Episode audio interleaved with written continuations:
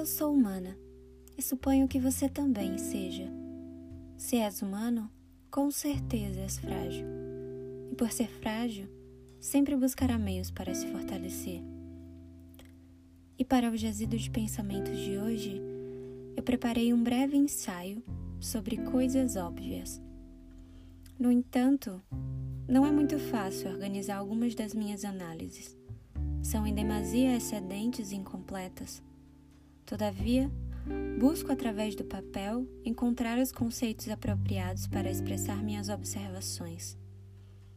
É certo que os pensamentos chegam em uma velocidade que meus dedos são incapazes de acompanhar, mas tudo se encaixa à medida que me proponho a escrever. Dito isso, você já parou para pensar em como o capitalismo controla as massas? Pensou fielmente em como você é controlado?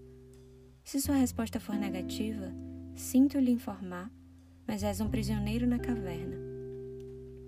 Primeiro, entenda que não és livre no mundo físico. Segundo, que você nunca está sozinho.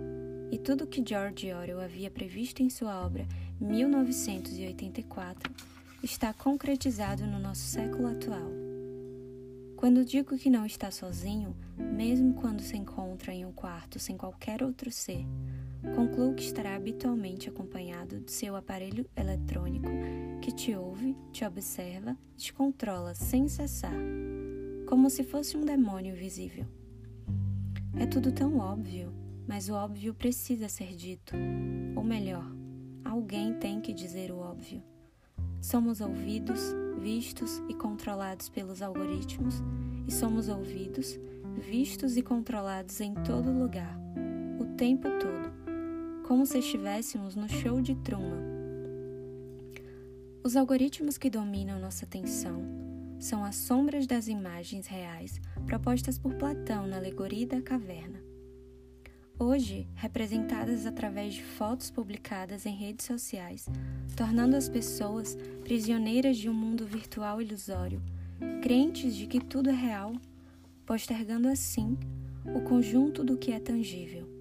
Contudo, são efêmeras todas as criações irreais do ser humano. Não são especiais por possuírem seguidores de formas abundantes.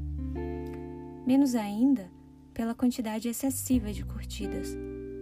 São apenas escravos sem controle da própria existência. O mesmo acontece fora das redes, onde somos controlados por malditos homens brancos que estipulam leis e normas a fim de manter as aparências mesmo que para isso o segurança de um shopping tenha que resistir ao frio, trajando seu uniforme leve, devido às regras impostas que assegurem que sua figura esteja harmoniosa aos olhos críticos da classe média alta consumista?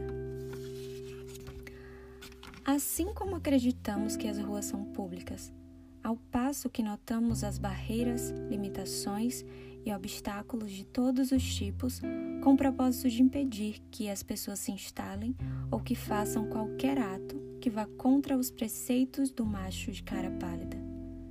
São tantos exemplos que eu poderia demonstrar, mas existem pormenores que devem ser observados por si só. Sejam nas ruas, nas calçadas, nos carros, nas notícias, nos prazeres e tudo o que despertar um resquício que seja de dúvida. Se dedicar atenção aos pequenos detalhes, todas as coisas têm algo a dizer, principalmente aquelas que são vivas. O vento gelido que é real, que sopra nas árvores, que soltam-se as folhas, que caem na grama, que esfria a pele, e ao refrescar a pele, sente-se a vida. E a vida é o que importa. Todo o resto são quimeras criadas por aqueles que detêm o poder e assassinam a liberdade do corpo com a intenção de aprisionar a alma. Liberte-se.